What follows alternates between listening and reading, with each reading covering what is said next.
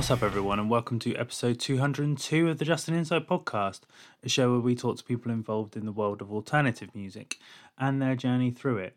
As always, my name is Tim Birkbeck, and I am your host and guide through said podcast. And I have to start off by making an apology for apology, apology, apologizing um, for no episode last week, as it was way too hot here in the UK for me. Uh, ginger, Irish blooded male who can't deal with a little bit of sun apparently, and just made my brain go, No, you are not doing anything right now. So I just couldn't, didn't have the capacity to do any editing. In my room where I record and edit is just was just like a sauna. I didn't want to be sat in there for too long. So yeah, sorry, no episode last week, but we're here this week and we're rocking and rolling as always. Um, before we get into this week's guest, I need to clear my throat.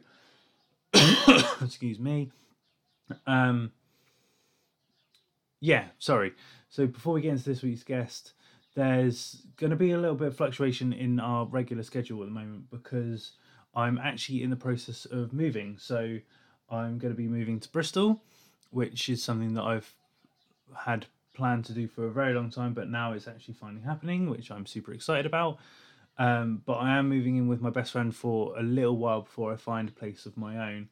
So I don't want to kind of encroach in their own space and, and things like that. So recording and editing and stuff, I don't want to kind of take the piss out of their gener- generosity and hospitality. So it may be to a minimum. I'm hoping to have a couple of it of uh, episodes sort of in the bag before I kind of actually go. So I'll have a good a couple of weeks rolling but yeah, just to know we might be fluctuating for a couple of weeks here and there, and so on and so forth.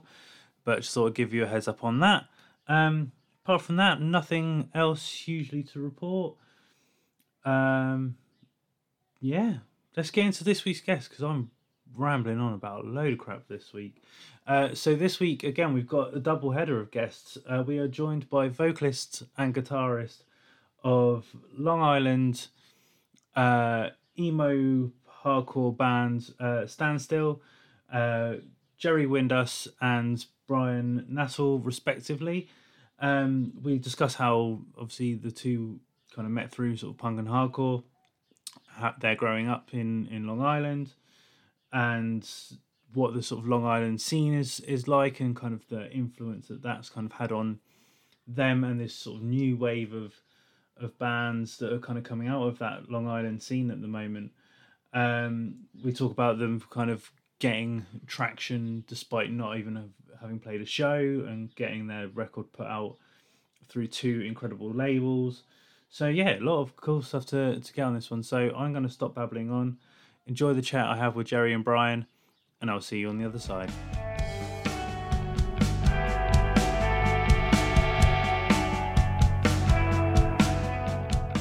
Cool. Right. So, uh, joining me this week on the Justin Insight podcast is guitarist and vocalist for uh, Long Island, New York's punk band Standstill.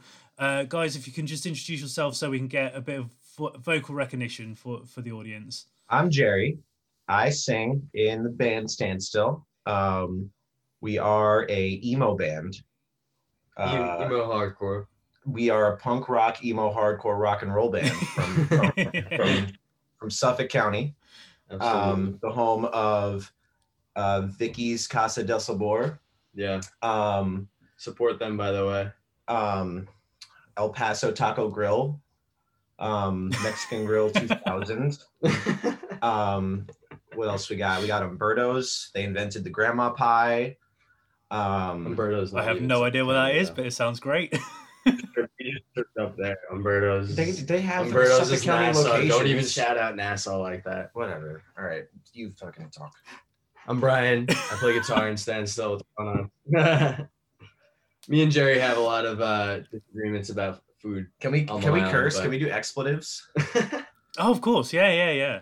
This isn't like Fox News. You're absolutely fine. You can say whatever you want. Awesome.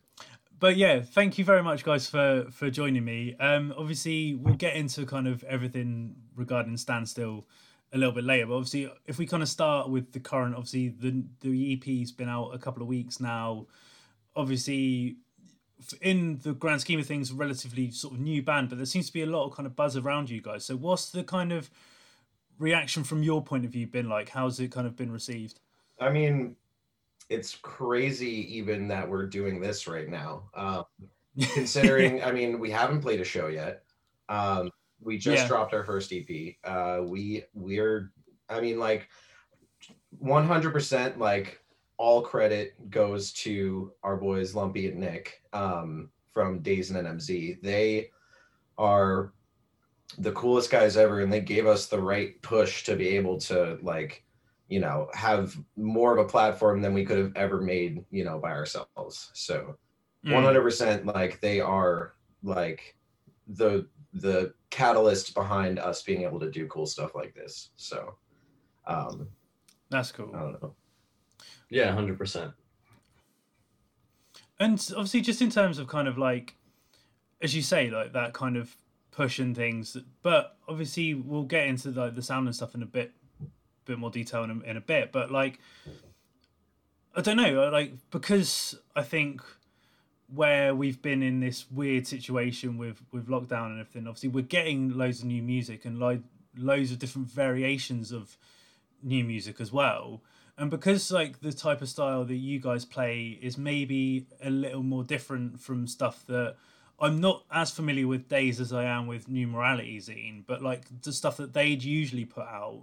Do you think that that's kind of helped in some aspects that like you're not like just a heavy hardcore band, you're not just a punk band, like you do offer a different bit of spice to the dish sort of thing? Yeah, I mean, uh, Lumpy definitely. We're we're the most, um, I guess the word is accessible band that he's worked with. I mean, like he, you know, like all of his bands are super heavy, um, you know, either hard, hardcore or metalcore or whatever it is. Um, and then Nick, I feel like kind of already had um, built like uh, a fan base or like a, a consumer base for his label that was in this kind of lane um, with Hmm. bands like uh, Sweet Soul. Um, so I feel like bringing them together kind of like it made the the the playing field, you know, super broad. Um, you know, like, and I feel like we're kind of, you know, I mean, in terms of like our like influences and stuff, like when it comes to you know bands like Silent Majority, um, you know, those bands were so successful because they had such a wide appeal to you know, kids who like hardcore kid, you know, hardcore kids, and kids who like punk, and kids who like emo. You know, so I think that we kind of um, have that same reach because you know we're doing the same kind of stuff. Um, That's Yeah. cool. Well, how I kind of like to sort of kick things off properly is to kind of take my guests all the way back to kind of their origins. So, Jerry, if we start with you, like what kind of like got you into sort of alternative music? What was your first exposure to? it? um I, I it was it was kind of a weird thing because my my sister is 10 years older than me and you know Mm. we both grew up on long island obviously and she was going to shows you know back in back in the aughts you know so Right. um she tried getting me into like a bunch of different bands when i was younger and i was just kind of like nah i want to listen to, I want to listen to green Yeah. day you know like but she Yeah. like would literally burn me like little CDs off of like you know like LimeWire or whatever. Be like, yo, like it had like Taking Back Sunday and like Brand New and like um like even like weird like indie shit like like Sigur Rós and like Neutral Hotel. Like Mm. she would like burn me these discs and I would be like, what like what is this? I just want to listen to Enter Sandman a thousand times. You know? And then like when I was a teenager, I started hearing about these bands, and then she was like, yeah, I tried to get you into this shit years ago. And I was like all right well and then like i ended up going to a bunch of like really really like low key shows at like even flow which was a venue that was around that closed down um, and then Hmm. like the first time i really went to like a um true and blue like hardcore show that was like booked by like our friends at ecc it was 2015 uh it was called mixtapes fest um a bunch of different bands played it was like uh one of Knocked Loose's like first shows on Long Island. Like, Oh wow. yeah, Okay. um, Every Time I Die played, Unbroken Wings played. Um, Yeah, it's a big mix of bands. It was Yeah. it was a pretty cool fest Yeah, because yeah. they would like had a, a good platform for like like a multitude of, of genres in a way to be able to different bands that you wouldn't typically see together. So it was a really cool Hmm. mix of bands between pop punk and like hardcore and metalcore and different way different appeals. So it was a lot of different kids there and it brought a lot of kids together to see different kinds of bands. So it was definitely a really cool thing that they used to do. huge That's huge cool. mixed bill and it's like long island is kind of like like the foundational aspects of like long island hardcore based on like mixed bill shows you know like Yeah. Like Yeah, watch like yeah. watch like a like a video of taking back sunday on long island in like 2002 you'll literally see kids like cartwheeling you know like like it's it's crazy how how much that shit used to be like linked you know um Mm. so yeah, but I'm I'm a baby. I'm a baby. Brian, how about you tell us about growing up in the '80s? Uh, tell us about CBGBs. and- Jerry likes to uh to make jokes because uh there's like five years between us, but yeah, but yeah, no, I, I got into uh like alternative music. Like my parents would always show me like really cool bands, and I kind of grew up listening to like a lot of alternative stuff, like Chili Peppers and Rage and like Green Day and like you know typical stuff. Um, and then I moved to Long Island uh, when I was in like middle school, and in like eighth or ninth grade, my friend uh, Michael brought me to my first show. It was uh, at a VFW hall when that was still a thing, like when, when Yeah. halls were were the place where shows were at. Um, and it was uh, Have Heart was headlining, and it was Backtrack demo Nice. record release. So it was pretty oh yeah, wow. It was, pretty, it was pretty sick. So, you know, instantly after seeing that, like I, I pretty much got into it. And uh, since then I've been, you know, going to shows, trying to make some bands that uh, are music that, that I like a lot. And um, Mm. this is definitely a sound that I've been trying to, to reach for a while. So it's, it's pretty cool to, uh, to see some comparisons to, to some of the influences that we definitely take from this stuff. So. and also shout out Yeah. to uh, Hugo over at uh, No Echo. Yeah, He, absolutely. he wrote like a really cool article. yeah, um, check that out. It dropped yesterday. Um, it's not on No Echo. It's like on his Twitter. I believe his Twitter is HV Reyes five. Um, and like in it, he kind of goes into detail. Like he pretty much like theorizes that like the reason why we're seeing so much of this music coming back to the to the foreground now is because like you know in the in the 2000s when all these bands were like huge you know like we were all kids you know and now all old Yeah. enough to like start bands it all you know it, it makes sense why like this music would be coming back you know Yeah, so yeah. it's he he put it really cool and like that that whole article is awesome Yeah, it's awesome that it mentions a lot of cool bands between, you know, the the older bands like Silent Majority and Taking Back Sunday and stuff like that, and then newer bands uh like Koyo um and, and a lot of different stuff. Uh, and also shout out Yes Duke yes because duke Yo, Yes Duke is a band from Long Island that is severely underrated, but they put out like the hottest EP of 2020. So you should definitely check that out. I was gonna say I will definitely make a Yeah, note of that. and Dennis check the best singer out. ever Yeah. they got riffs hell yeah And so, like Jerry, obviously you said like you kind of had your sister, but Brian, for you, like in terms of kind of finding like the heavier stuff, so to say, was someone kind of like giving you like CDs and stuff, or, or I don't know, was there just kind of like a natural path, Yeah. as you say, like from yeah, like, definitely. It was it was just like my that? friends, honestly. Um and and the thing was that the the school that I grew up, it just like has a history of like even the Right. teachers, like all the teachers that went to Lindenhurst, um, that also taught there, you know, they they went there when they were younger. They were friends with and dated like dudes in like Silent Majority and Inside. Like Oh, that okay. so it was like a generational thing there um you know there'd be teachers where like you'd be listening to like like whatever music and they're like what like you guys listen to that still they're like that's crazy yeah. but um so so that definitely you know pushed towards you know that kind of music and um definitely from just going to shows with my friends and stuff like that. That's kind of how I got into like that heavier music, you know, kind of like when I was in like early high school.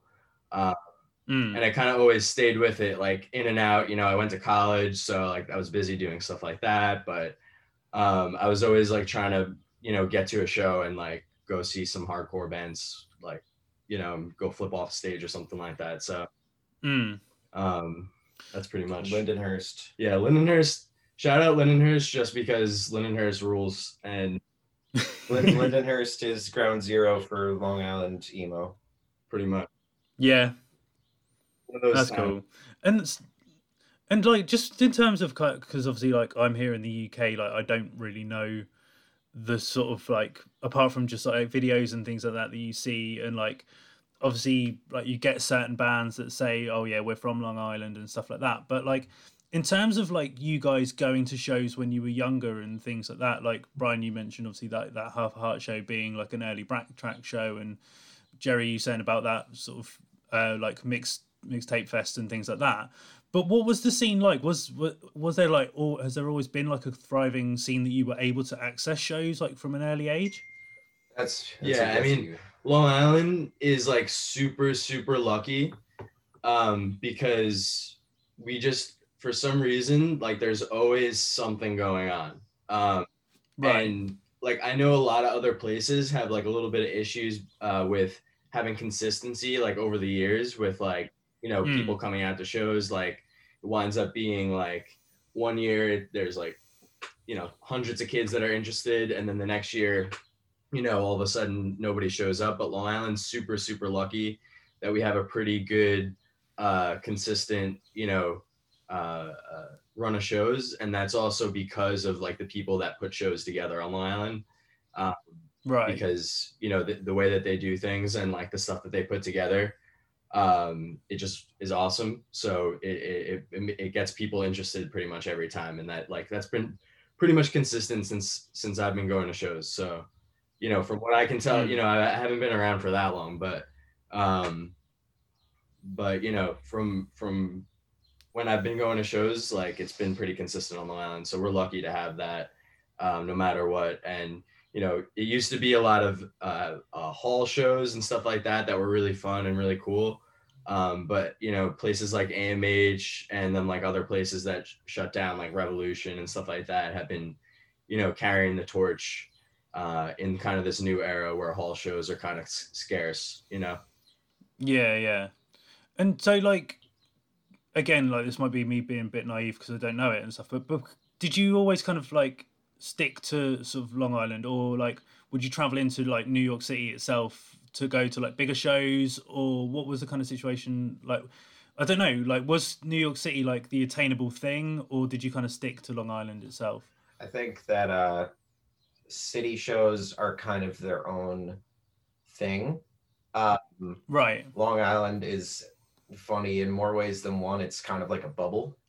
You know, it's, Okay. it's like uh, like there's like a bomb the music industry record called "To Leave or Die on Long Island." You know, it's like you you, you either you get trapped or you get out. You know, so it's like all of the shows that happens that that happen here are um, typically like they're smaller shows than you would find in like Jersey or like Philly, you know, um, Right. or even like the Hudson Valley. It's because like no one wants to like drive out to Long Island the same way that we really don't want to drive anywhere else, you know. But like like we still do, um, and like city shows are are like unless you live in the city, it's like super hard to like lug all your gear out to like Brooklyn, try to find a parking spot and you know, unless there's Hmm. like a load in area or you know, it's it's it's it's it's rough to to to do the city shows. Yeah. Um, That's fair. Yeah, but they're they're they're cool and they have their own thing going. And the the the one thing is that there's like a lot of like, you know, like mid venue shows where it's like obviously like it's GA and everything like that. So it's still kind of can Mm. be like a hardcore show depending on where it is. And there's some cool places like Webster Underground where I've seen like Power Trip play and like where where there are cool places for shows. It's just not like a consistent, you know, thing where a venue will have like a, a really cool hardcore band like every month, like Long Island has. So Going, going to Right, shows in the okay. city is are like like you know there are really cool shows in the city. yeah, for but sure. you know it's it's a lot more scarce and typically it's not as um like intimate. You know. Right. Right. Okay, I'm with you. Yeah, yeah. Because uh, that's the thing. Like, obviously, from like my perspective, as I say, like n- not living in America or like living near New York, like whenever you kind of think of it, you think, oh yeah, like New York hardcore, for like for example, like you always kind of think, oh yeah, that's like going to be the epicenter and stuff. But obviously, like as you said, like you've got like Hudson Valley, you've got Long Island, you've got like Rochester and things like that, like all these different like little suburbs and and of different scenes. So I don't know. Do you like, as you say, like, are you in bubbles or do you kind of like coexist, crossover? I think like, New York I don't know. hardcore is more of so like an umbrella term. Like I like Right, like okay. VOD, you know, is like you know a hard a New York hardcore band, but they're from Long Island. Yeah. You know, or like uh, Right. Yeah. Yeah. uh, yeah, lots of bands. yeah, indecision. You know, like but but for sure like like definitely i just think that like since um like the years have gone by like it's probably shifted you know where bands are popping up and i would say more so long island and there's more like new york hardcore sounding bands popping up from long island like i don't really know too many Right, people from the city that are starting um you know that are like grown grown up in the city, like born and raised and stuff like that, that are starting like a, a New York hardcore band. So, you know, there's Hmm. definitely people like I don't want to say that there's none of them, but um, it's more so happening on Long Island. So, you know, th- That's cool. So then, in terms of you guys actually like starting to pick up instruments when you were younger and stuff, like Brian, we'll start with you being the guitarist. Like, was guitar always what you were sort of drawn to, or did you kind of start with something else and then progress on to guitar? What was the journey um, I actually always like when I was younger, like a little kid, I always wanted to play drums. Um, Okay. But if you ask Jerry, like what it looks like if I've ever like joked around and got behind the drum set at practice, like it's absolutely ridiculous. So uh, I should never, ever, ever try to do that. Unfortunately, I, I wish I could, but um, I wound up just you know playing guitar, uh, and mostly you know I, ha- I actually have no music theory background whatsoever. I'm kind of just taught and I Mm. like just play by ear and stuff like that. Um, it's actually kind of funny because Jerry sings and I play guitar, but Jerry is actually like a way better guitar player than I am. He's Right. Okay. trained and like knows music theory. You know, he's pitch perfect. Like he's he's a pretty good musician. almost so pitch perfect.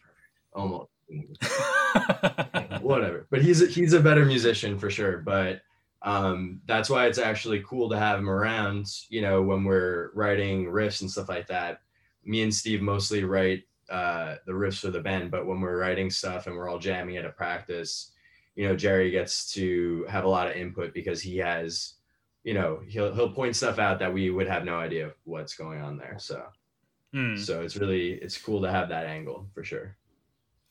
But in terms of like, as you say, like wanting to sort of initially play drums when you were younger, like what kind of like gravitated you towards the guitar then? Like, Um, honestly, I think it was just more accessible because, um, in the first place, I don't think my parents would have let me get a drum set because like, it would just Yeah. be too obnoxious for them to deal with. Uh, honestly, you could probably ask them, like, they probably would still say that, like, the guitar playing alone was too obnoxious for them to deal with. So, so yeah, drums would never have flown, but um, it probably wound up working out anyway because again, I can't keep a beat for for my life. I feel like I'm like a lefty, possibly, or I don't I don't even know. Like, yeah, there, there's some wacky stuff going on there, so I should de- definitely never get behind a kit. Yeah, I'm like that. Like I, I don't have the hand-eye coordination for it. Like I think I can air drum, and I thought, oh yeah, it'd be the same when I get behind a kit, and then it's just it's definitely not the same thing. Yeah. Uh, so Jerry, like obviously Brian mentioned there, you look like being guitarist as well. So again, was that the first instrument you picked up? Did you start off with something else, then go to guitar? Like what was your entry point? Um, I so my my dad is a musician. He plays guitar. Right. Okay. Um, so he taught me how to play guitar like super young. Um, but honestly, like before I ever got a guitar, I got a drum set. Um, Oh, so basically, you're living Brian's dream. I feel like that's I feel like that's the story for most. Like almost every musician on Long Island's like, yeah, I had a drum set first, but then like didn't really work out. Uh, but, Yeah. but I mean, I was like, my dad was like super like, you gotta learn music theory, like you gotta learn how to read, you gotta do everything. Um, Brian's dying. Brian's dead. Everyone. yeah. Um, Sorry, I just died there for a sec. That's cool. So I actually, um, I ended up playing percussion in high school. Um, I did guitar lessons. I did like um like classical guitar for um like uh, like we have like a state thing called NYSSMA, which is like you know you go and you do like a test based on like a kind of thing. okay. Yeah, I think it's like a state. It's a state like music, like New mostly York New York State. classical music like accreditation or something like that. Yeah. Right. Okay. Yeah. Yeah. And there's like certain levels to it. So Yeah. if you were like the top tier of like bands or anything like that in school, they would send you to NYSSMA and like they would test you. Yeah. And then based on that, Right, you get okay, like crazy yeah. schools and stuff like that Yeah. for for my NYSSMA scores were never great, but Music. I ended up going to college for music. And um, between high school and college, I did like like four or so years of like music theory, like you know, education. And I Mm. like I learned a lot. I forgot a lot, um, but I learned enough to be able to like you know know the difference between certain chords and scales and such. And I try to you know like help them out with that kind of stuff as much as possible because like even though theory isn't something you need i mean like i honestly i joined the band like after most of the songs were written um Yeah. like i came in and i was like all right like let's hear this shit and like they played it and i was like like it's kind of dope and there's shit that they don't even know they're doing you know like there's there's stuff in there yeah, that yeah. like I like I explained like oh you're going from a nine to a major seven there and they're like what the are you talking about Um, and like so it's it's cool because like I can kind of tell them like why the shit they're doing like sounds good you know I don't have to be like oh do this instead you know I mean like I help with the writing process but like I'm not like super involved in it um but I, you know, I sang in a band in high school, um, and then I did vocals for like a hard, like a super heavy hardcore band for a while Mm. Poor Choice. Um, and then like, you know, during the pandemic, like, you know, I was, I ended up hanging out with, um, like our bass player Matt a lot, um, because like, I was working at AMH, which is like our like mainstay like hardcore venue, um, and Right. music hall. And he, you know, he's just an all around venue guy. So we would just end up hanging out a lot. And then during the pandemic, we started playing Call of Duty, you know, like while Nice. we were hiding from the world. Um, and he was like, yo, you should join my band. And I was like, nah. um, but then after a while, I was just like, all right, like I'll, you know, because like I, they they were in a band called Discolor, um, Mm. like Steve, Andre, and Brian, and I had been, I saw Discolor when I was like 18, like I I'd been seeing them for years, you know, um, and you know, Matt was like, yeah, it's like me and like the Discolor dudes, and I was like, yeah, that that sounds dope, you know, so I went to a practice, and then we fucking rocked out, and here we are. yeah. That's cool. It's kind of like an immediate And- fit with Jerry, so like it worked out good. And um Mm. it's cool because you know we had a lot of the songs written already and then we kind of finished some of the rest of them up when he was there but going forward now we have like kind of a different angle to start with you know writing Yeah. new songs and stuff like that and we already have some stuff uh tucked away and like recorded already and then we we're working on some other stuff after that too so That's Yeah. cool. And just Jerry, just in terms of like, because as you say, like obviously you did sort of singing and stuff when you were younger, and obviously you're now the vocalist of Standstill, and obviously did sort of vocals in a hardcore band, as you say, like, but obviously you are like a trained guitarist and stuff like that. So I don't know, do you prefer the vocal side of things, or I don't know, does guitar feel like a more of a chore to you, kind of thing? Like, where where do you kind of I mean, lean on that? So I have like you know, I always like to have like a couple different projects like active, you know. So like Right. Okay. um, you know, standstill is obviously like my main thing right now, but like I also like I'm I'm working on like another project where I play guitar. Um right. because I I try not to put, you know, too many eggs in one basket. You know? Yeah. Yeah. and that's- Standstill it just makes more sense for me to just sing you know because i can i'm like yo i'm like kind of like singing notes that i can't even really sing all the time you know you know what i mean like like when we were recording i went in there like super ambitious like yeah i'm gonna hit all these notes and then like practice and i'm like fuck why did i do that you know so it's like i it gives me a, you know more of a chance to like really focus on singing and just kind of like try to like control the crowd i mean like that's the that's the most fun part about hardcore right is like being able to like put a Mm. microphone in someone's face and like get fucking pumped on and yeah. Yeah. Yeah. you know so like we really wanted that aspect. Like that's kind of like where we went from Discolor because like in Discolor, um, the guitar player, the other guitar player in Standstill, Steve, he he, he uh, sang and played guitar, and we just Right. didn't have that like frontman element, and we were just like always missing that because like we wanted it to like have like a, a good a good energy and like you know people to like move around and stuff like that, but it, it's it's kind of hard to achieve that like bands that can get people to move around that don't have a front man like are phenomenal you know what i mean Yeah. yeah. so um we definitely wanted that front man element to be able to like focus in, on the vocals so that it sounds tight when we're playing and everything like that. And then to to you know move around and like jump around and get excited you know? Mm, that's cool. So, in terms of like your kind of first sort of like musical explorations, so to say, like you've mentioned there are a couple of like previous bands that you've both been in and stuff like that. But what were kind of like the uh, like very early bands that you were in? Like, because as you say, like coming up listening to like punk and hardcore and stuff, were were they always the kind of bands that you wanted to to start when you were younger? I mean, when I was real like a lot younger, I definitely when I started playing guitar, like I I wasn't into hardcore yet until I was probably in like Right. eighth, ninth grade or whatever. Um so like I didn't like have a you know an ambition to start a hardcore band because I didn't even know what that was yet really. Right. but yeah, I yeah, yeah. like I, I just knew I wanted to play guitar, but I didn't really have any idea. Like I didn't have any musical identity for myself, honestly. So when I started going to hardcore shows and I started watching people that I know playing riffs and stuff like that, and like, you know, kind of seeing how bands come together and seeing how all that kind of stuff works, um, that's kind of like when I kind of found some sort of direction with music. I never, Mm, I just play guitar to play guitar. You know what I mean?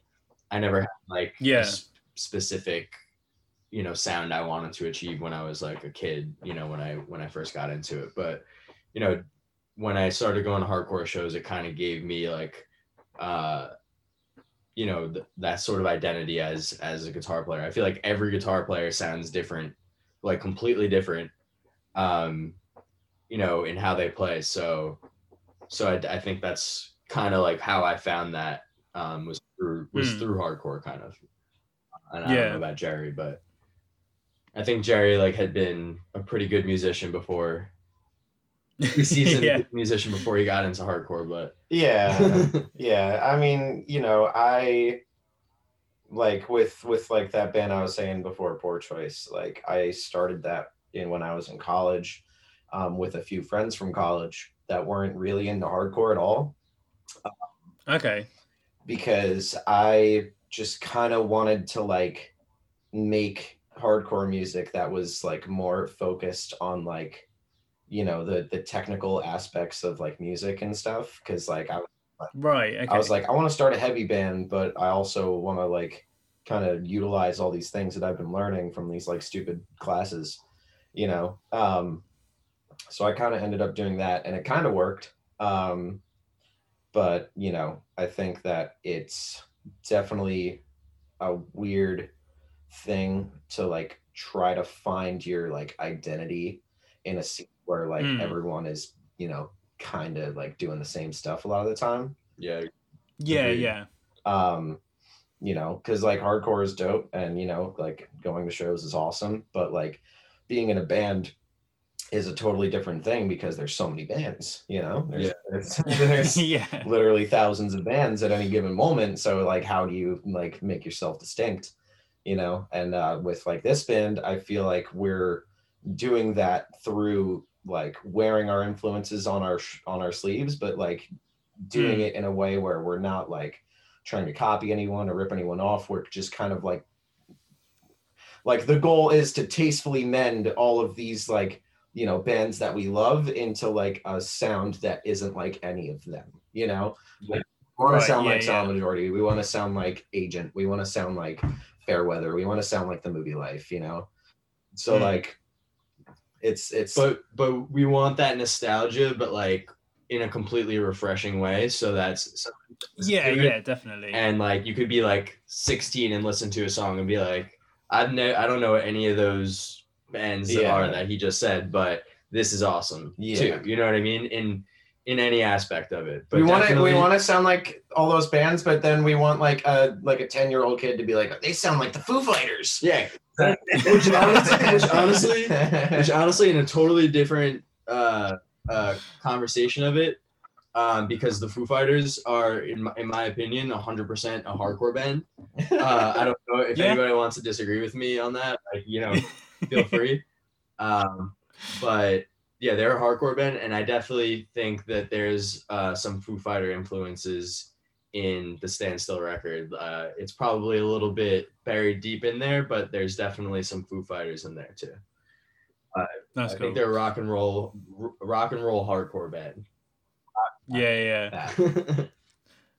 So, in terms of kind of like first bands, like Jerry, w- was Poor Choice like your your first band, or did you kind of have something b- before Nah, that? I uh, like I said, I was I, was, I had a band in high school called Bedmakers, um, Mm. which was like like don't look it up. no, it was it was it was cool, but it was just like my first recording project because like I was literally like I think I was like 16 and I like had to get into this like music program that I was talking about. yeah, and yeah. I had to like record songs because like the program was called like studio composition. So they wanted you to like record songs, send it to them as like part of like the interview process. Um Okay, right. so I I at that time had been like playing a bunch of like open mics at this place called The Roast in Patchogue. Um terrible coffee, they had like these open mics um and i would go and play them every week. And like i got tired of like playing the same songs all the time so i started writing songs. Um so i like went and i tracked like a two song ep with like this dude that was like my dad's friend or whatever just like went in the studio like i was like 16 i just had no clue what was happening. But i i tracked those songs and then I like I did a few more. I played a couple shows. Um, one of the first shows I played was with um, uh, Hangman and Whittled Down, which are like oh wow. are like our best friends, you know. But like, I was just like super young, you know. Um, so I guess like, and it, and it was funny because like that band Whittled Down was originally called Commonwealth, and they played that show that I was talking about, the Mixtape Fest. Um, Oh, and okay. I like, yeah, you know. I saw them and I was like, yo, those guys are awesome. You know, and then I ended up being like best friends with all of them, you know, which is like the coolest shit about Long Island is that like, you know, like you can go to a show, you can see a band, be like, wow, that band is really dope. And then you can like also like be their friend. Yeah, Mm, that's cool. You know. Um, Brian, what about you? What was like, like your first like proper band that you you consider? Uh, I mean, I did a band like I, I made a hardcore uh hardcore band with my friends. My friend Michael, uh, that that got a lot of my friends in Lindenhurst like into uh into going to shows and like into being in bands and stuff like that. Like we made a band when we were little kids. I wouldn't really consider that, um, but that was pretty pretty fun. Um, that's kind of like how we started into into Mm. you know making bands and stuff like that. Um, but I would say that maybe uh, you know, this band Numbskull was probably the first time that I like, you know, was was serious about doing a band and was like, um, Numbskull New York Hardcore. yeah, out Numbskull. It, it was it was pretty sick. It was actually um, uh, Michael from Pain of Truth uh, on vocal. Oh yeah, yeah. Uh, he, he sang on that, and uh, I play guitar. He wrote a lot of the riffs, um, but that was the first time that I like really like played uh, like a, a main part in a band, if that makes sense. So I would Mm, consider that yeah. the first thing, and then I uh, went on to to uh, m- you know make Discolor with Steve and Andre and our friend Brennan um, and our friend Jimmy. He moved to Pennsylvania. Uh, shout out Jimmy. I don't know if he if he listens to any. I don't think he goes on the internet at all anymore. So, so he's just like you know probably never gonna hear this ever. But Yeah. Hope to get internet out there. yeah. um, uh, we made Discolor, and then I made a band uh, with the bass player Matt in Standstill um, called No Idea, um, and Hmm. we we did a, a a good run of like shows and stuff like that. Also um, with Anthony from Yes Duke and and Hangman. So you know definitely definitely check out Yes Duke because I I think that uh, um, you know they're probably like the best band on Long Island right now. They're the next. They're the next Thursday. Yeah, they're pretty much. I oh, think they're don't the- say like, that. Honestly, honestly, I think they're the most talented melodic band you know coming out of Long Island right now. So I mean, you've sold me now saying they're the next Thursday. The next Thursday are like one of my Yeah, favorite bands. that, so. that does it easily. so in ter- the other thing I always like find interesting is in terms of like going out on the road and, and stuff like that. So have you guys had like this is no disrespect because I don't know too much about your past and stuff, but have you been like on tours and stuff like with previous bands? Like what was your kind of experiences on that side of things? You have definitely. I I've, mean- I've never I been on like a proper like tour. He yeah, I, I've though. definitely not Right. like done like crazy runs by any means or anything like that. Like I've mostly, you know, uh, uh, w- between college and then and then working in the real world and stuff like that, I haven't had a chance to be able to do a run with the band uh, uh, where everybody in the band was able to commit to it. You know, if everybody was able to commit yeah. to it, it would be easily you know workable or something like that. But I was never in that situation where that was possible. Um, uh, but we've definitely done like weekend runs and like you know as much as we could in between everything else that was going on but Is this with Discolor? uh yeah this is Discolor yeah because like when, when we Yeah. a- we actually dropped a record in 2017 i want to say and um uh we basically were just not able to support that record whatsoever because you know i think three out of the five of us were away at, at school you know four hours away from us Right. so it was just impossible to do a tour while they were like in the middle of you know classes and stuff like that and we were Yeah, yeah. it was impossible to like write and record as it was so um, that's the main difference you know they're done with school for like years now you know we all kind of have the same situation going on where we have a little bit more flexibility to do things which Mm. definitely makes it like you know a lot easier to be able to get music out there into people's ears and stuff like that because obviously you know that's what everybody wants to do you know what i mean everybody Yeah. wants to go and and play shows like everywhere like i would love to do that every day you know of my life if i could but um it's just all about like everybody in the band being on the same page to be able to do that.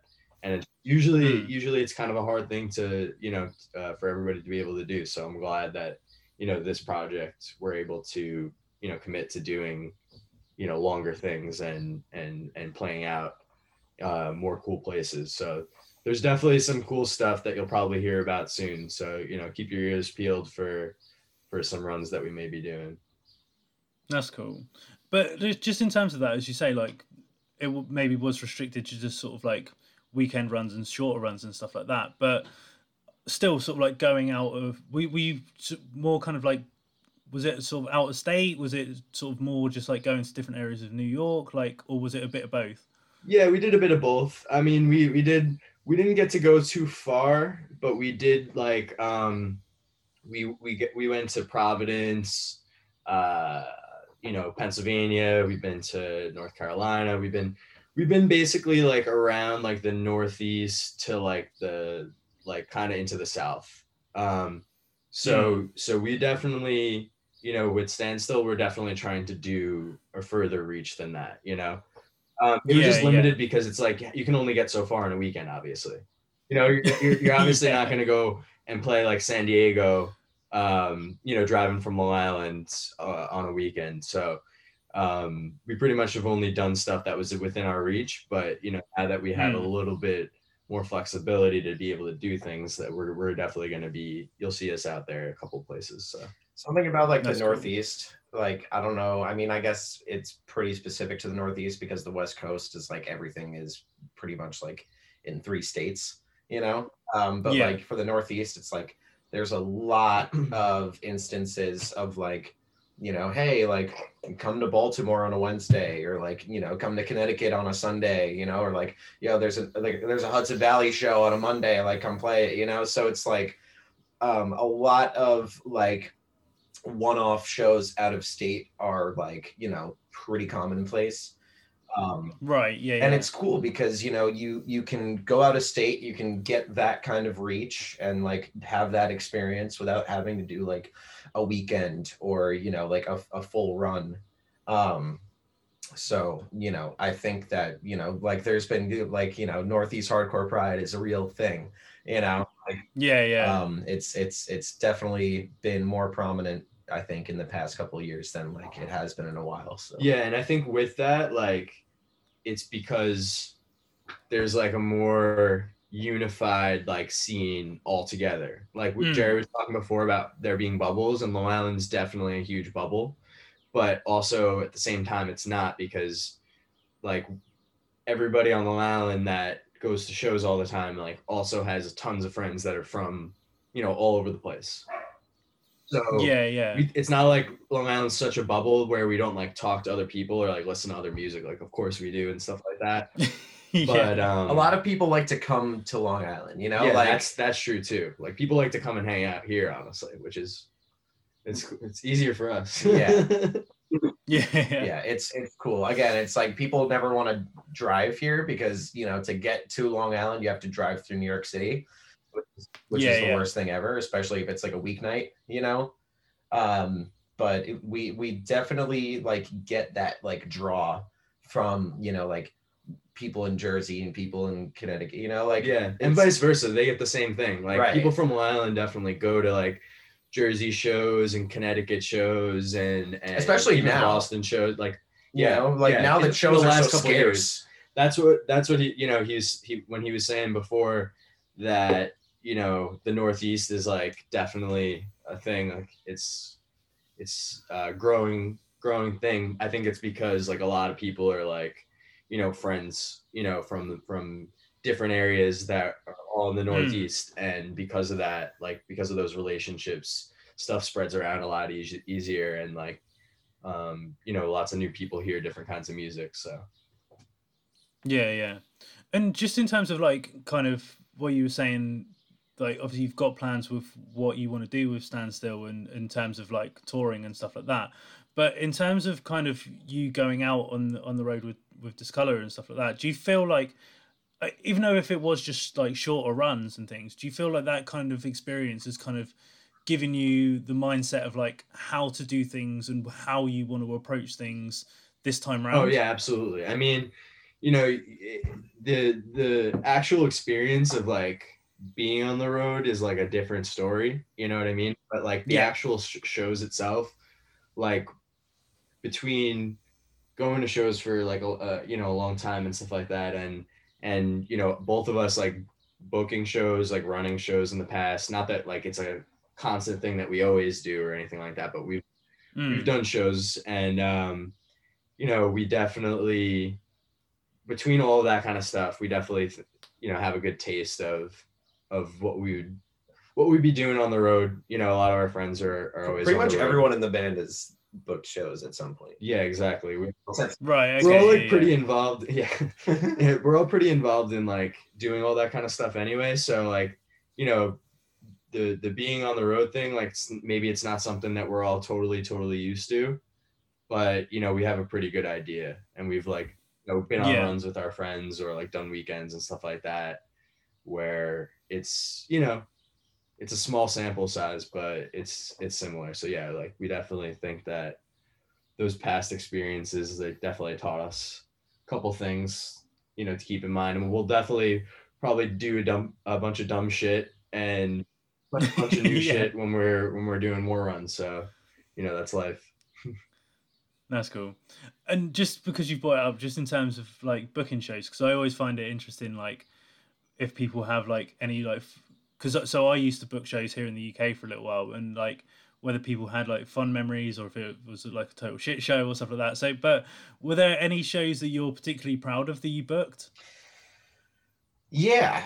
Yeah. Um I mean, I for the most part did like smaller shows at like um AMH and like another place on Long Island called Shaker's Pub. Um Mm. you know, I booked uh like a lot of cool bit like um I I did a show for Wristmeetrazor. Uh Oh, nice. I did a, you know, like I did like a shackled headliner at uh, at uh, AMH that did pretty well. Um, like uh, one time, uh, Homewrecker played a show. Um, you know, it's it's it's cool because like when I when I started doing it, it was like I just kind of like wanted to book like my band and my friends' bands and just kind of like get you know, Yeah. people like, together. Um, and then like eventually it just became like people hitting me up, um, which is like the coolest thing ever when like you know you're you're you're doing stuff for fun and then it starts becoming like you know what you do um so Mm. that was that was pretty pretty cool i don't know about you but uh, Yeah, I mean, I mean, uh, some of the stuff that I've done, like I've run for other people that like weren't around for shows that were like on runs with other bands or whatever. Um, Yeah. Or uh, I, I've booked. Um, what's this one show that actually it was it was pretty crazy because this there was this bar in Lindenhurst called the Brew House.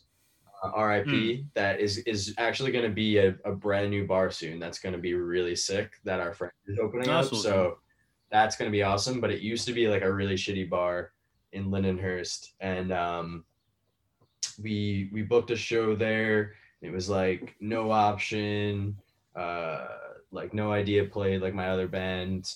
I think um, it was supposed to be this band Pummel from Boston, but uh, I think they Mm. had to drop last minute. And then there was Compulse and I'm trying to think of what other bands were on it. It was a couple of years ago, but it, it was awesome. The reason that I say like that was my favorite one was just because this bar, the brew house, like if you saw it, you'd be like, you can fit more than 15 people in there. Like that's Right. um and it was probably like at least like 100 to 100, Oh, 150 wow. people like in the bar or like you know in the front or like in the back just hanging out and it was pretty crazy it was just like a lot of people there and it was a good time um so that was that was a pretty fun show um so i'd say that's probably my favorite just because it was like such a crazy turnout for like the smallest bar ever Mm. that you would never want to really go to for a show that didn't have good sound at Yeah. all um, but our but our friend Christopher hooked it up and uh, and he would let us do shows there once in a while, or he would he would do a show. So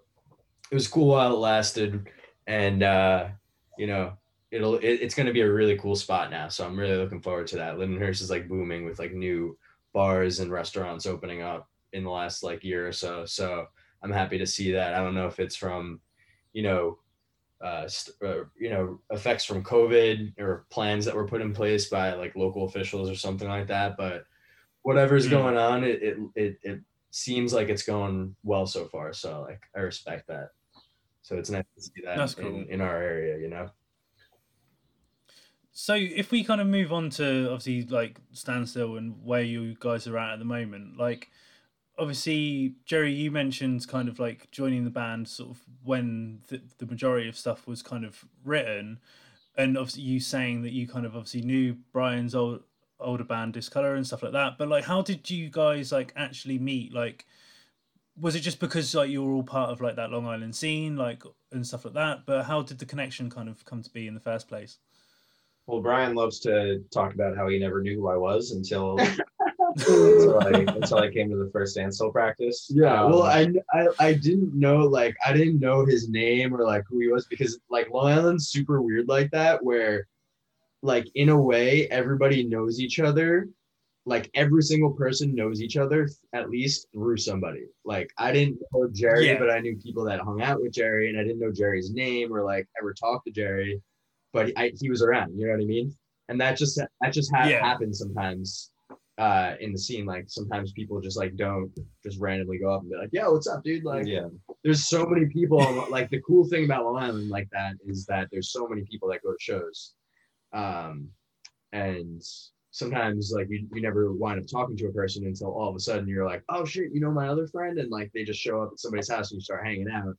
And then uh, Hmm. all of a sudden you know you, you're, you're like how did i never know you? Like we've been doing the same thing for like you know five years. What the hell? Like that's crazy but, Yeah. um but yeah like he was he was pretty good friends with matt and like like he said like he started you know talking with matt uh, over the pandemic i guess like because you know that was crazy everybody was just you know by themselves for the most part so you had to like figure out ways to make connections and stuff like that probably make new connections with people that you lost touch Yeah. with or new people and stuff like that so I guess him and Matt started started talking, and we were already working pre-pandemic on like some of these songs, like the ideas for them and stuff like that.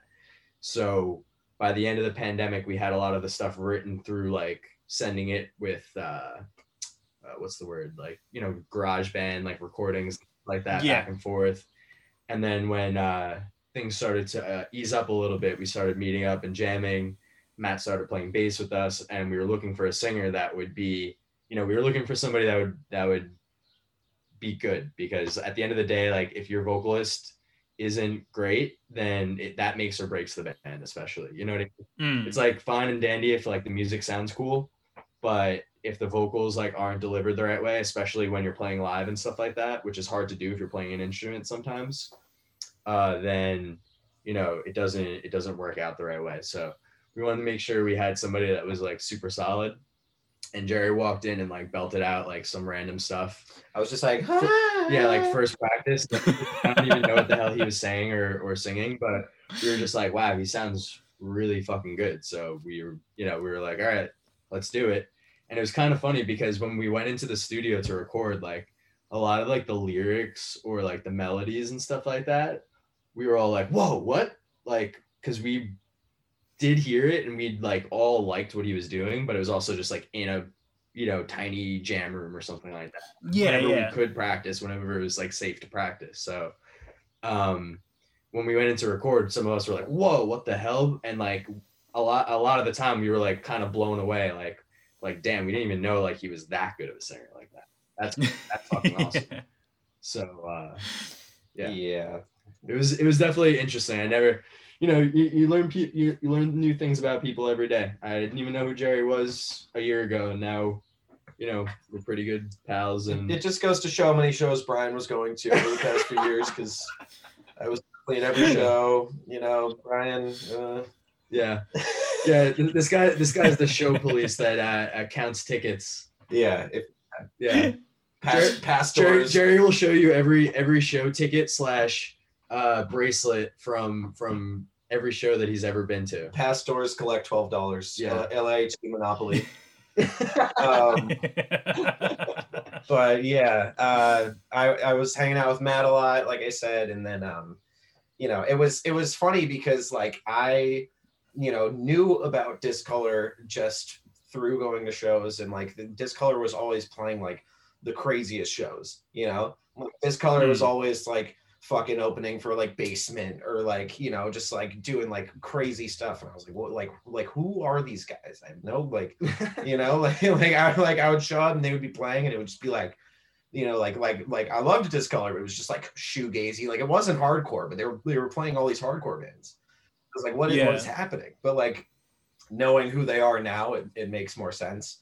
You know like our, our our drummer andre was like the like we always make jokes that he was the original vocalist of sanction uh, um, you know and like brian's obviously old head uh so, so yeah, at this point I feel like it, but yeah I'm definitely, I'm So- definitely not.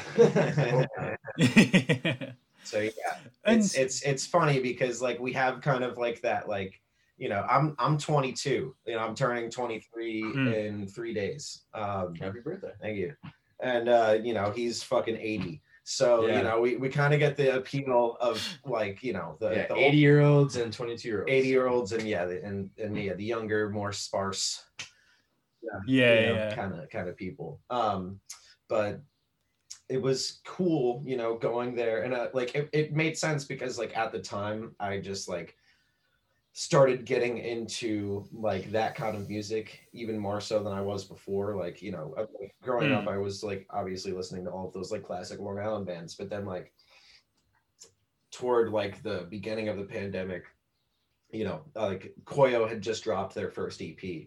Um, and like, you know, between that and like I was just listening to a lot of like Silent Majority and uh like Lifetime and like I, you know, and like I was always into like bands like like you know Taking Back and Brand New and like uh you know even like newer bands like Story So Far. Like I, I was I was like Mm. always into that stuff. I never really thought about doing a band like that, you know. So like Matt, like they were looking for a singer, and honestly, like they had a few singers already, you know, that just like you know they they either couldn't do it or like one of them was like our friend Danny from Backtrack, you know, um, and like it it it just ended up being like you know things weren't like panning out with people or like people were just too busy and like Matt came up to me and was like, "Yo, like we're we're looking for a singer." And like honestly, at first I was just like, "Yeah, I don't know." Like, you know, I'm I'm I'm kind of like trying to hunker down and not really do anything and like I just wanted to kind of like chill out and, you know, do nothing all the time, I guess. I was Mm. also like busy working on like I like I had just graduated college, so I was like, you know, in the middle of like, oh, the world's shut down. I'm trying to find a job. Like I'm trying to figure out what's going Yeah, yeah. And then like I was just like, you know what? Fuck it, because you know, like I I like this music. You know, why not like try to do it with some people? I honestly hadn't heard any of the songs until I went to the first practice. I'm pretty sure. Um, I went there, you know, and like I said, I knew Discolor already, so like I met everyone, you know, we all got introduced and stuff. Um, I told them like a little bit about myself. It literally felt like an intervention or like a meeting, um, or like a like a job interview. Yeah. And then like, you know, we kind of went into it and it was cool. Um, Yeah, because I don't think like none of us, like Andre or Steve or like the only person that you were already friends with was Matt, right? was Matt, yeah. Yeah, you didn't like. I don't think any of us talked to Jerry like at any point. Like we never had. Yeah. well, I mean, it was we all had mutuals. So like, you Yeah, know, exactly. We're all just friends with the same people, basically. like Steve and Andre um, went to a college upstate called Oneonta, and like I was friends with like a bunch of other people from Oneonta, but I never really had met Mm. Andre or Steve. But again, I would I liked Discolor, so it's like I kind of knew them, but I didn't, you know. Um, Brian, I was yeah. friends with a bunch of his friends, but like again, we ne- like never really were introduced. Um, so it was kind of like that weird, like you know, like I know you, but I don't know you. I don't know how this is gonna work. you know, like Brian's smoking a spliff right now. I don't know how this is. I don't know what's happening. Um, but but yeah, it ended up working out. Um, shout out to uh, Shell Shock Audio. Um, that was where we had a lot of our first practices. That's where we recorded our EP. yeah, shout out to them. They killed it on the uh, recordings. So Mm. you know, Chris Rainey, Evan Perino, good dudes. Stand up men.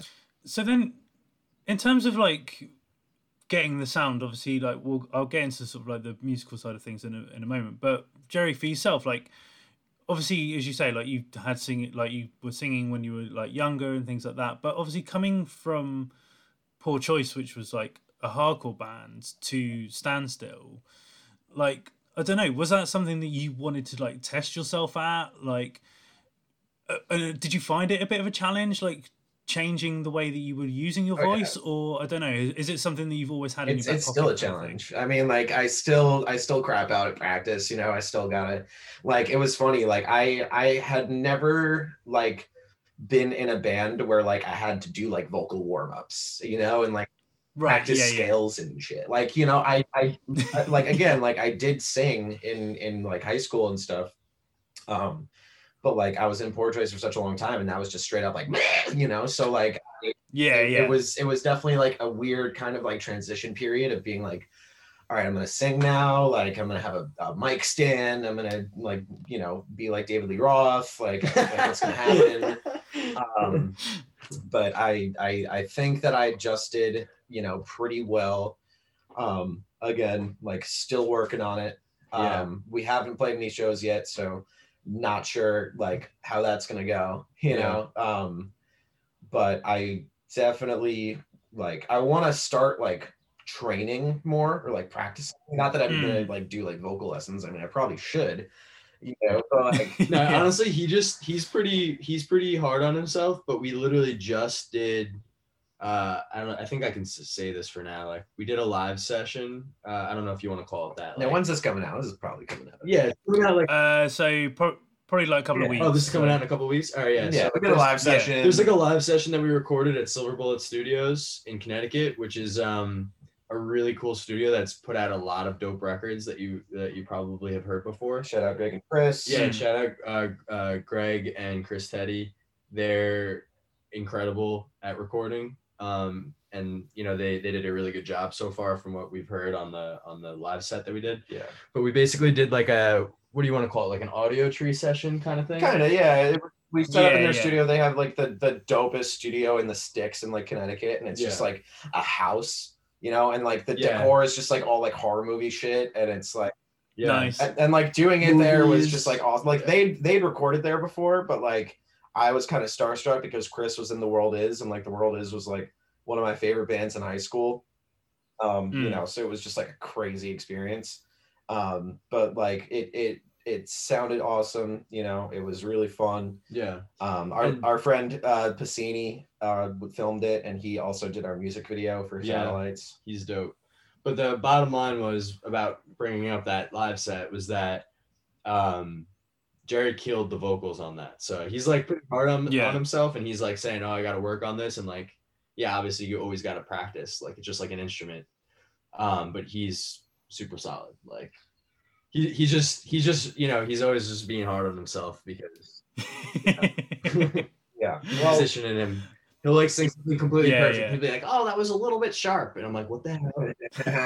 no, dude, it sounds great, right? What are you talking about? yeah i well i just want to like i i am super like specific about like how i want like things to sound you know and like whenever i like hear my own Yeah, voice yeah. it's one of those things you know you hear the timbre it just sounds like super weird and like recording like is even harder because like i hear notes like like i'll listen to a record like i'll put on a record say it's like whatever band you know like um and like you know they could be singing out of pitch the whole time and i'm just like whatever like sounds good but then like when i hear myself like i don't know i just get like super critical about it Mm. so like i definitely like it for more so it's like about like stamina you know being able Yeah, to do, yeah. it, do it like an eight song set or like a 10 song set like it's you know it's it's you know you have to adjust things you know like especially like like during practice sometimes i'll like do certain parts of a song in a lower register yeah, you know which is um, cool. Yeah, and honestly, like,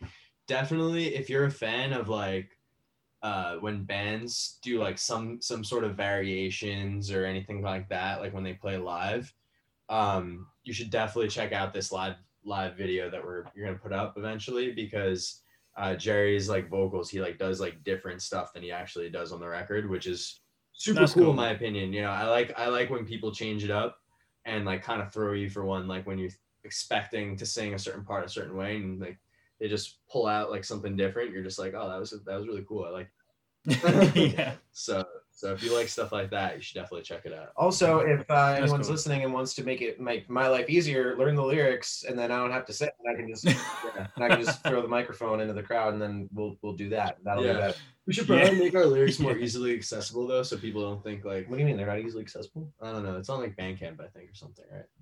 oh you mean like oh you mean like that i thought you meant Yeah. my lyrics were Well, whatever. But you know, this way people don't think you're talking about Super Eagles because we've already gotten a couple super texts. eagles I don't know if you uh, Egg. listened to uh, id, um, which by the way, it's pronounced id. It's not ID. Everybody thinks it's ID. Yeah. which is pretty funny. it's uh it's But Freud it's like shit yeah, id, Freud like, shit id, ego, super ego kind of stuff. it's Freud But yeah, it's he's saying super ego in the song, but we've gotten a bunch of texts saying like, See, super what's, eagle What's what's good with the super eagle, Jerry's? we're gonna make about? shirts with the eagle like that's got like machine guns and and, like, a cape. yeah That'll be dope. there's definitely a lot of I mean, dope yeah, I think we should definitely do that. record for sure. yeah, but we're good with that. That's cool. So then, um, Brian, in terms of like writing the music and stuff, obviously because you, Andre, and Steve had obviously been in Discolor and stuff like that. Obviously, I know it's, this is kind of a different project, different sound and things, but because you'd obviously been writing together for a, a while, did things just kind of like go quite seamlessly in terms of like the way you wanted the direction to go Yeah. because you've been playing together so long? Absolutely. Like it kind of like Discolor was a super I really liked how some of those songs came out. Like, you know, it didn't didn't really go very far and stuff like that and it could have probably been a little bit better than what it was. But I'm proud of those songs because it was really interesting cuz like me, Steve, Andre, Brennan and then the other guy Jimmy, we all kind of had like different sort of directions or ideas for that band.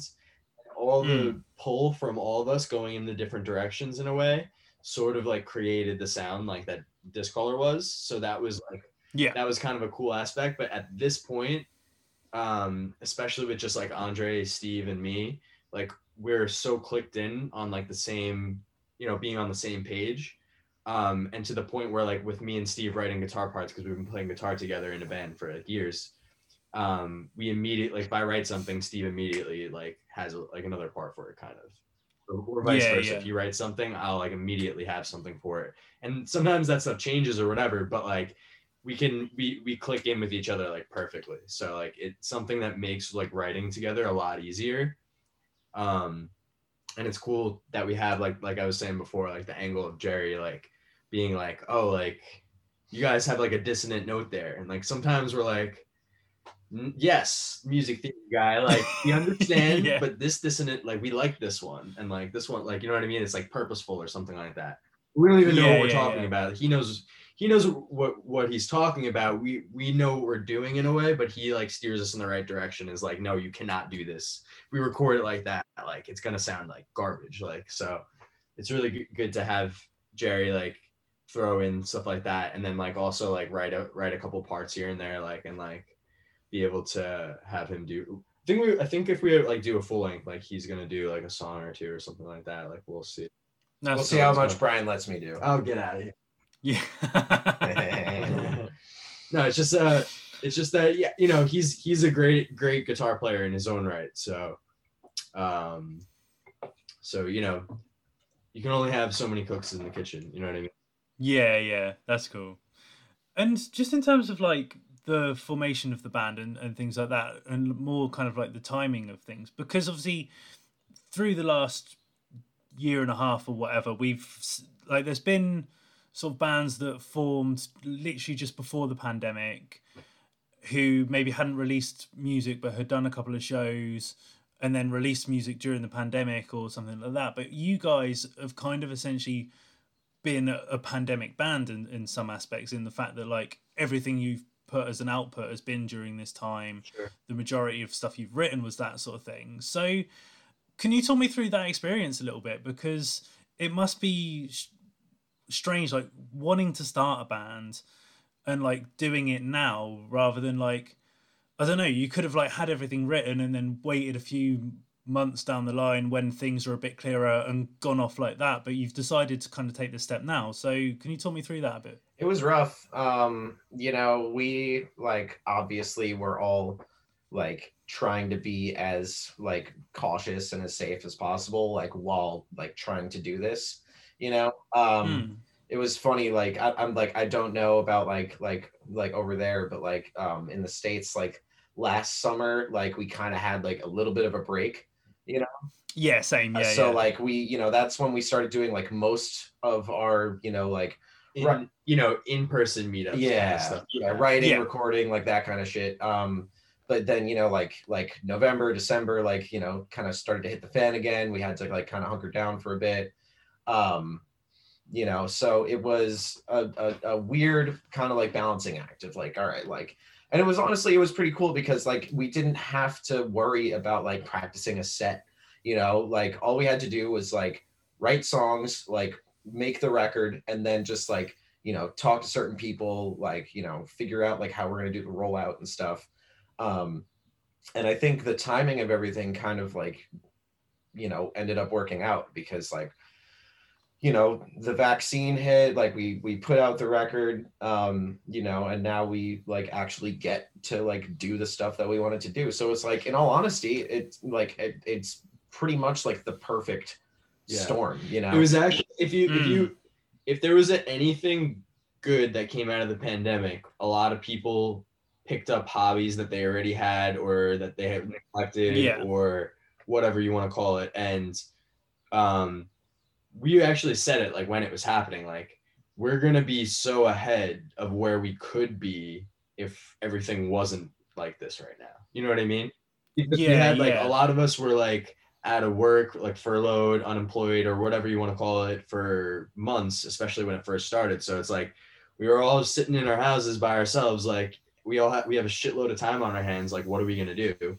And we already knew we wanted to start this band, and we actually we decided to stop doing Discolor only a couple months before the pandemic hit. It was probably like, Right. like, Okay. I'll, I'll say that we definitely decided to stop doing Discolor like maybe January or so.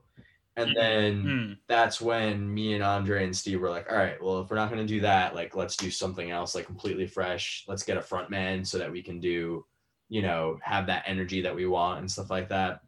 So we started writing songs and we already had some stuff that was in our pockets from when we were doing Discolor things that were like whatever our songs individually that we wrote, you know, personally or Yeah. whatever it was.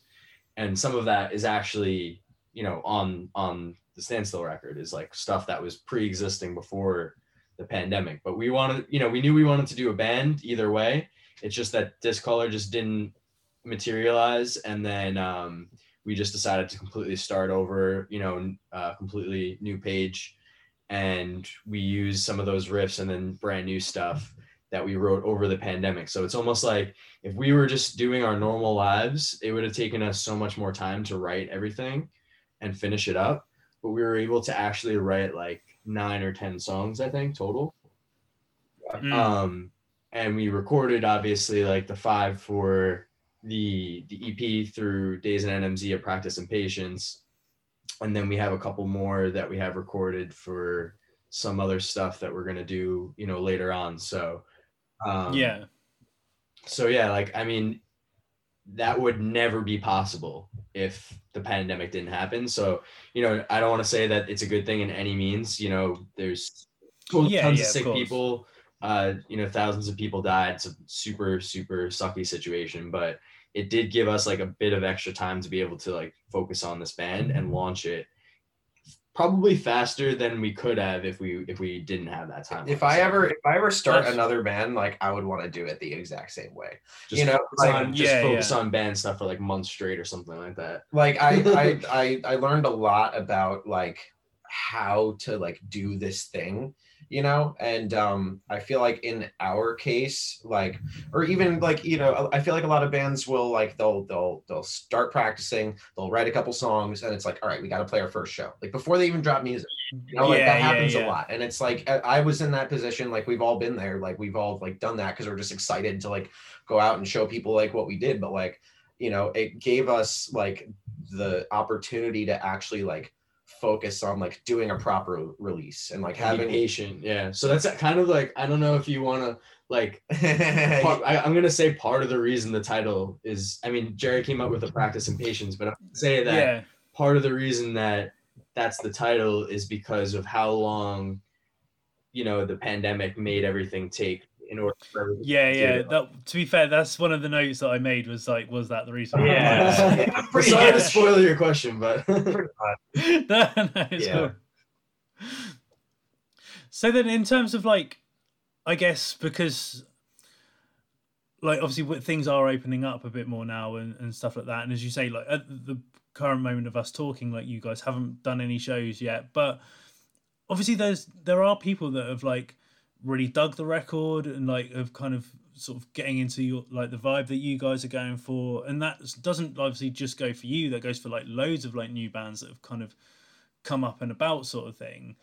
So i don't know like at the moment like does it kind of feel like that kind of process has paid off in some aspects? Because as you say like you're maybe ahead of where you were if you'd done it in like the quote unquote traditional sense Yeah, I'm gonna say that like especially with the pandemic, it also redefined all the rules, like the quote unquote rules, uh, for Mm. how you can release music and like what the plan is. Like Jerry was kind of saying, like yeah usually it's like okay, like we either want to release a demo, you know, maybe only like a song or two or whatever, and then play a show or play a show first and then not have any music out until after we play a show and people see us or whatever it is.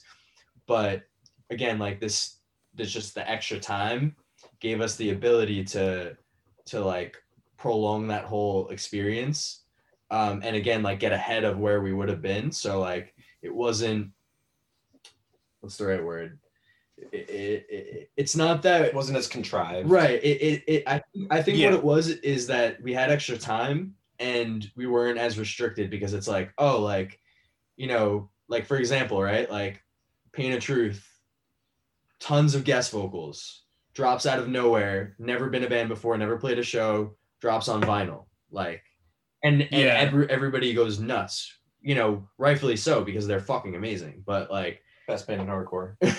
yeah exactly But- yeah. but like that literally broke the rules like not just that but like multiple bands that did stuff like that um and It it proved like once and for all. I mean, at least for like hardcore, that you like n- like you don't need like shows to happen to get people excited for a band. right You know? Like Well, typically yeah. that's like the narrative. It's like, oh, like I didn't like that band too much, but I saw them live and now I love them, you know? It's like that doesn't have to be the case. Like, you know, like hardcore has always been like, oh, it's about the shows, it's about the energy. But it's like, yo, like if a band is really fucking good and like you really fuck with them, then like you should be able to just listen to them and just like them, you know? yeah Yeah, that's yeah. definitely a thing but like i definitely think that like on the other end to that shows are definitely super super super super important but in a time where Hmm. you don't have shows and that's not even a, like an option for a band like just dropping something and the fact that people are still into the music and still into like energetic music like that when they can't like go to a show and express themselves is super cool to see um, and i think like other bands that already have come out during you know the pandemic like earlier in the pandemic um have like proven that you know you can kind of do whatever you want in a way. Like it's Yeah. almost like do it your way like uh, and see how it goes because you know these are unprecedented times for for a lot of reasons for a lot of people. So um it makes for like a unique situation where you can kind of do what you want with it and see how it goes. And that's kind of you know how we did it because again we haven't played a show yet um but you know those shows are coming like you know we have we have the koyo record release coming up august 20th um and then we also have uh, some other shows uh that that aren't announced yet and uh what did we just announce yesterday that was The um, festival. yeah we that fest, yeah, playing yeah. fest in uh, basic, Wilkes-Barre. basically Wilkes-Barre, Pennsylvania. Um, it's got a pretty Yeah. sick scene right now, um, and that, that fest is completely stacked out with some of the coolest bands that are in hardcore right now. AOA is on that. Uh, Life's Question, uh, obviously Mindforce is you know The insane. Kulu. Yeah. Kulu, yeah, the Kulu is sick. There's a bunch of bands on there. Payback, I'm pretty I'm- sure. A lot, yeah, a lot I'm, of pro- I'm probably forgetting like a ton of ridiculously good bands. There's like 30 something bands. yeah that's that's gonna be Yeah, really yeah, cool yeah. to play that that's in october um and then you know we're gonna announce some some other stuff we're doing this fall probably pretty soon so That's cool. And just because you brought up Pain of Truth, like I've got to be remiss if I don't mention the, the little cameo that their tape gets in your video, which was quite a nice little touch. that's funny that you notice that because uh you know it wasn't supposed to be like necessarily like a purposeful thing it was just like a little like idea to like switch it out um because the the driver of the car is like michael from is the singer of pain of truth so Yeah, yeah, so yeah. um it was just like a funny like if you know you know kind of thing or if you notice it you notice it Uh, so it's funny that you brought it up um i'm glad that you thought that was funny Yeah. We, we, yeah, I just think it's. no, So sorry, go on. Well, I wanted to. We wanted to like just in, in like you know uh include as many of our friends and like yeah you know like just have, do something fun have as many you know little like shout outs and stuff as possible in it. You know, just like to have fun and shit. So Yeah. you know. There's a lot of people And doing think- cool stuff and like Yeah, like honestly like the the coolest way to to to build up is like to build up with other people that are like like-minded yeah, like, definitely. like sound similar or whatever you want to call it. Not even sound similar though, because you know, uh, a lot of the bands that we're playing with on that fest, for example, like we don't exactly. We're probably the most black sheep band on the show, call it that. yeah, but but we do fit in a certain aspect because like a lot of the stuff is like rooted in hardcore and like all of us are like hardcore kids. And again like i hope that this whole like wave of like bands that sound you know, like the old school, like like you know, melodic hardcore bands. Like I hope that kind of like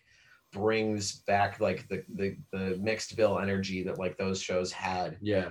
You know, like Like still shows are cool. I really hope that stuff because it, it was gone for a while. Like Long Island didn't see a mixed bill show for like a few Yeah. years, you know. So it's starting to come back. So I, I think that's really dope also.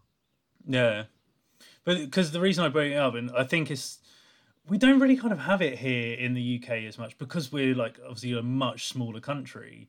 But as it is, like you say, like that kind of like hyping up for like your friends and stuff, even if it's like completely different sounding music. And I think like obviously as you've mentioned, like you guys, Pain of Truth, like Koyo and stuff like that, that are in that kind of area. But then on the other side of the country, you've got like the Bay Area scene where you've got like Sunami, Gulch, Scowl, and all that, who are like they kind of have a similar thing oh, yeah. going. Like they're all different sounding bands, but they all like hype Oh, up yeah, for each yeah. other. And they're all sick. And you know? The shit they're, the Yeah, shit they're that's doing the thing, right now like, is, is insane. It's like beyond belief. The Like, one thing I want to say, like that I will say, since I've been going to shows, is that like I think people have become a lot more open-minded to be like, oh, well, that's not like a like a traditional typical hardcore band, but like I fuck with that a lot, or it's not yeah, tr- a yeah, traditional metalcore band, but I fuck with that a lot, or like whatever the genre may be.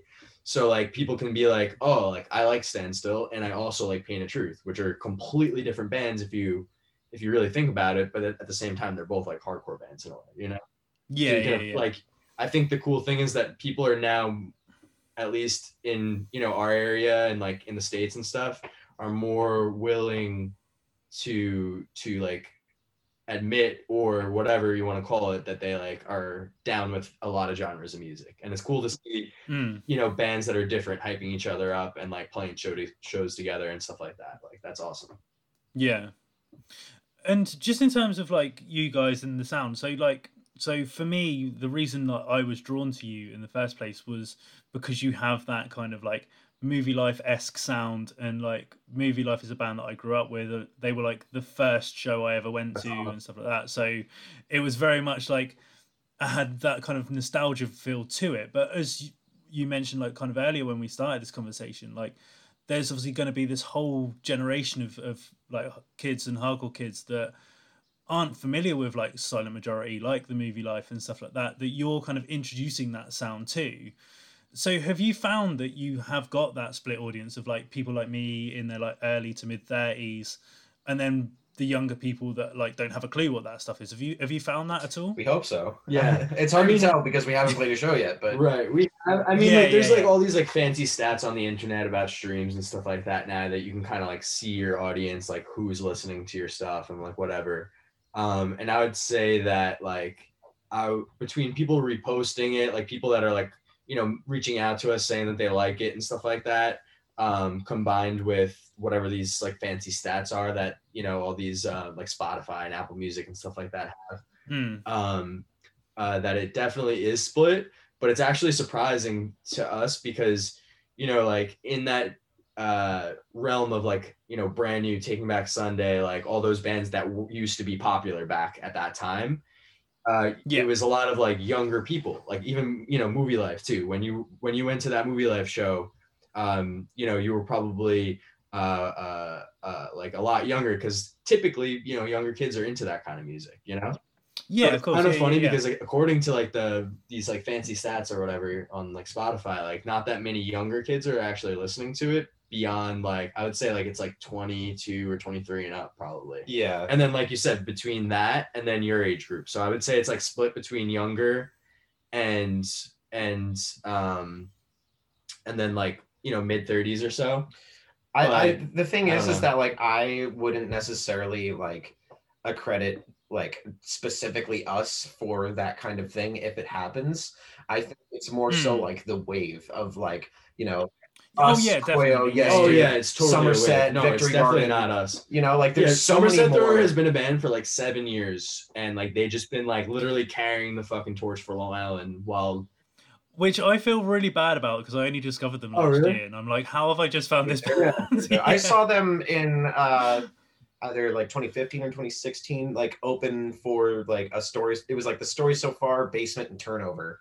You know, at this like big pat this big patchogue venue called like the Emporium, and like I I saw them then, and like they I feel like ever since then, like they've just been like you know like stayed so like you know like this is how we sound like this is what we're doing. And it's like i i think that it's really cool now that like like other bands are starting to do it too because it's like they're Yeah, they're yeah. kind of like our Silent Majority you know like in the way that like Silent Majority was to like the Movielife and taking back sunday it's like somerset is like our you know Right. like catalyst Yeah, for like yeah. us wanting to like sound like bands like Yeah, that, you know like that Long Island sound. Like when I first started going to shows, there were still bands playing like Crime in Stereo and uh, what do you call it, Capital, uh, Thieves and Yeah. Assassins, like random bands that had that like Long Island melodic hardcore sound. You know that like Silent Majority kind of thing, and The Agent also like bands like that. Mm. um and for for a minute like for a long time there there was kind of no bands like really doing that thing uh and somerset thrower was probably one of the only bands that was like playing that kind of music so they were pretty much the only band that you could see that was from long island that was like really doing that kind of thing and had their roots in the same kind of music and the same kind of like diy style and everything like that so like jerry was saying like you know there's been bands like doing it for for a while like somerset thrower but I feel like this wave is starting now because uh, people are, you know, people people want to just play that kind of music. You know, like we grew up, Yeah, we grew yeah. up listening to that kind of music, and it's still like hardcore to us in a way, and and it's it's a lot of fun. So like that's you know we, that's why we like to do it pretty the, much. the minute that like I see anyone like younger than me starting a band that sounds like this, you know, that'll be like that'll be when I'm like, all right, Yeah. like this is dope. this is dope, you Yeah, know, because like dope. usually the younger kids on Long Island, because like Long Island obviously like we have this like huge reputation for making bands like that, but we also have a reputation Yeah. for super fucking heavy bands, you know, and like typically a lot of the younger kids, like myself included, like when you're young, you want to fucking start like a like a fight riff band and you want to just like make it like the heaviest shit possible. Um but like the, crazy. yeah, but the minute that younger kids start like and it's weird for me to say younger kids because I'm a younger kid, but like the minute like the younger than me yeah. start like making bands that sound like those like you know older band like it- like that'll be like when it's like all right this shit worked you know like like we're we're Mm. we're, we're we're doing it you know Yeah, and like he was saying, like it's definitely not a. Cre- I wouldn't say it's a credit to us. Like if people like us and like we're part of it, like I'm happy to be a part of it. But like he was saying, like it's definitely a credit to like the entire wave of all the cool bands that are doing it right now. And it's not just Long Island. Like there's other bands that are really really sick that are like doing cool stuff right now. There's this band that I checked out last week that I just heard sparing or something yeah yeah yeah they're they're dope. Um, like he mentioned earlier, Sweet Soul from California. They, Yeah. Like I don't know if you checked them out because they're they're Yeah, yeah, yeah. they're actually super super super cool. I I like been- have been jamming their record like all year. It's like my favorite LP so far this year. It's also awesome. shout out uh Mm. fool's gold from new jersey Yeah. So there's like bands from like all over kind of doing like a s- like a similar kind of thing, but then Long Island is just like at this level right now where you know you got Somerset Thrower has been kicking for a while. Yes Duke popped up, like Koyo popped up. victory garden You know Victory Garden's been doing it for a couple of years too, um, uh, and like you know now Standstill. And there's I'm sure there's, there's already gonna be more. Like I've already heard you know other people's projects that are going on on Long Island and like there like I said like there's a wave right now and like Mm. you know hopefully like we're glad to be a part of it if if if that's what it is but it's gonna be awesome i can't wait to see That's all these bands play Yeah, and obviously, like you've already mentioned, like you're friends with them, and I don't, I don't know which one of you guys runs runs your social media. We all kind of do it. Um i do i do Oh, twitter mostly. Uh he does instagram mostly. Um The only reason I say is because I think it was like this morning or yesterday your time, but uh, the the picture of like it was like a Western. Oh, no, that was all- like you. that was all steve. I gotta That give was- all credit. that was steve steve um by the way like steve our other guitar player he does like a ton of the artwork for the bands uh, he didn't do the album cover like that was danny smith our other friends, and uh, the photos by this guy sean corcoran who i also grew up going to shows with super cool that they got to work they actually were i went with them to my first show that i was talking about Oh, that's cool. So it's super cool that they got to work on some of the stuff on the record. But uh, Steve does like a lot of the artwork for the band, and he's like, yeah, Yeah. he does a good job with it. So that he's meme- he's the that- kind of guy where like you you could be like, yo, I need this, and Not- he'll be like, all right. not that a meme is artwork, but like no, that was all Steve. Like Steve was like, "Oh, this- but it was just power- I just because it was this right now. Koyo so, stealing our slogan right now. Like it's actually not even our slogan. That's like Daze and NMZ are like, oh, the uh, what is it called? soundtrack. The soundtrack. soundtrack to summer. Yeah. We're we're like trying to encapsulate the like the Taking Back Sunday brand new beef in like the 2000s. Yeah. And it's, Yeah. it's funny. But I just thought it was perfect because like I so I've work I currently work nights here in the UK and I'd I'd listen to the Koyo like EP while I was at work and I'd got home and I saw that and I just thought that's fucking brilliant. I just thought it was so good. Yeah, they had to troll us and steal the the Daze the Daze slogan or whatever you want to Yeah, call it. for we don't have a we don't have a fucking No, I mean, I know, I know. I mean, it's obvious, it's a joke. Like the whole thing is a Yeah, yeah. It was it was really funny that that they uh, beef initiated Yeah, beef initiative. Yeah. Beef Jerry, Jerry Jerry had a few words with Joey already. Uh, yeah, yeah, fuck he- Solomio. yeah, yeah. Shout out to to just say fuck Solomio. Uh, yeah, We're kidding. It's fine. it, it's it's okay. It's okay pizza. You've never even been. there, I have been there. Have you? I I have. haven't. Um. Yeah. No. We're we're obviously we're, we're boys with Koyo. They're they're our best friends, but at the same time, fuck Koyo.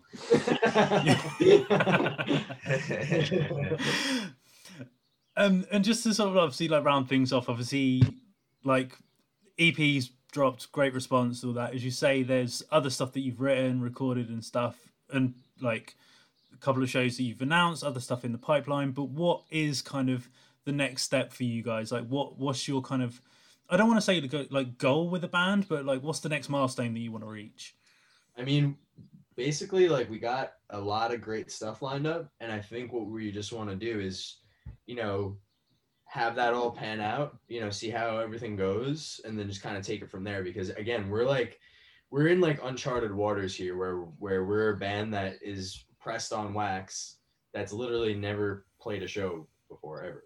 And so, Yeah, like, yeah, we definitely want to like see everything happen first before we're before we're like you Yeah. know setting like crazy goals or anything short like short term first Yeah. because like i mean when we started the band we were like yo like we, like like best case scenario is if we like maybe get to put out like cds with like nm yeah. like literally nmz and Daze were labels we like dreamed about working with. Yeah and we like were like yeah we should definitely like try to try to work with them and if they do like cds that would be sick.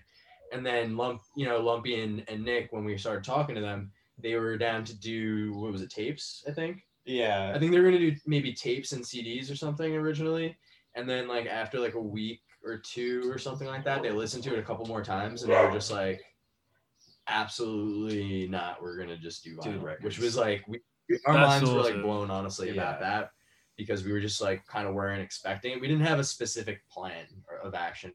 To yeah, say, hey, yeah. like our goal is to have these recordings 100% pressed on you know vinyl or something like that and like do x y z so um it's cool to just see how everything's panning out and like you know like we were saying like you were saying before we have a bunch of really really really cool stuff lined up for the summer this fall and then hopefully uh, some stuff in next spring as well. So you know we're gonna we're gonna you know take take it as it comes and then we'll we'll see what happens from there you know? We'll see what the next step is. Right now we're just riding Yeah. out the uh, stuff we already planned out. We still need to Yeah. make sure that like this worked. Yeah. You know like we, yeah, of course. Yeah, like it's it's great and everything that like people seem to like it so far, but like we want to make sure they really like it yeah, like you know? like, yeah, yeah, yeah. but if that's cool. if they like are like, oh yeah, this is cool, but like then we play a show and like there's nobody there or something like that. then- then it's like okay, maybe they don't like it that much. So yeah so no, we're definitely taking it, you know, uh step by step and like, you know, we're we're not we're not being overly ambitious where we're like, you know, think like that we're some crazy, crazy band, but we're definitely having a good time with it and we're just happy to to um to have, you know, everything going on that we have going on right now. That's cool. Well, I'm super stoked to like obviously see what you guys do in the future. Um, Practice and Patience is a fucking brilliant EP, as I say. Thank like, you. brought back lots of like nostalgia for me, but as you've said, it's got that fresh twist on it, which is always lovely to hear. But yeah, really excited to see what you guys have got lined up in the future. Awesome. Awesome, Thank man. you for having us. Yeah, dude. thanks for your time, dude. It was really nice meeting you. No, and Oh, you. yeah. When you uh, when you come Cool, when you come to Long Island, let us know. Yeah, we'll take you to a good pizza We'll take you to a good pizza place. Yeah. Don't do not do not ask Koyo where to eat pizza. Like they will they will steer you wrong. Harold will take you to uh, I don't know. He'll take you to LMB, which is like Actually, Harold might Harold might actually you might be able to to to go by Harold, but if they take you to anywhere in Stony Brook, it's not going to be good. There's- I'll take your word Queens for it. Brooklyn pizza, and that's it. Perfect. Brilliant. Jerry, Brian, thank you very much for your time. Thanks, Take care, guys. appreciate it. Cheers.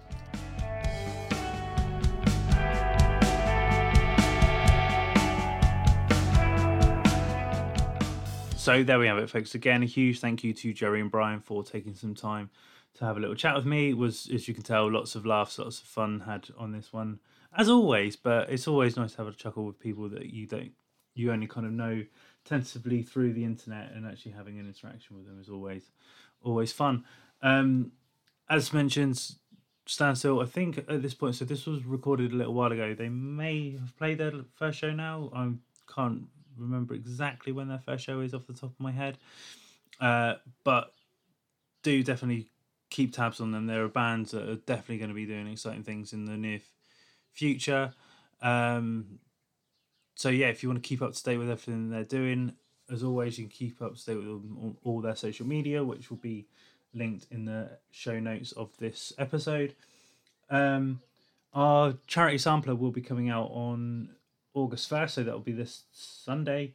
Um, yeah, so keep an eye on that, support that when it comes out. We're gonna keep submissions open right until the clo- close because I do have a couple more spots. So again, if anyone wants to take part in the charity sampler, uh, send us a track. The email is just underscore and underscore insight at hotmail.co.uk. Um, and that is also the same our Twitter and Instagram is just underscore and underscore insight. And then on Facebook, it's just an insight podcast. Um, I'm going to leave it there. We, as I say, might have one next week. We'll see how the, the move goes. But for now, thank you again for some by the Just Insight podcast. And I will see you soon.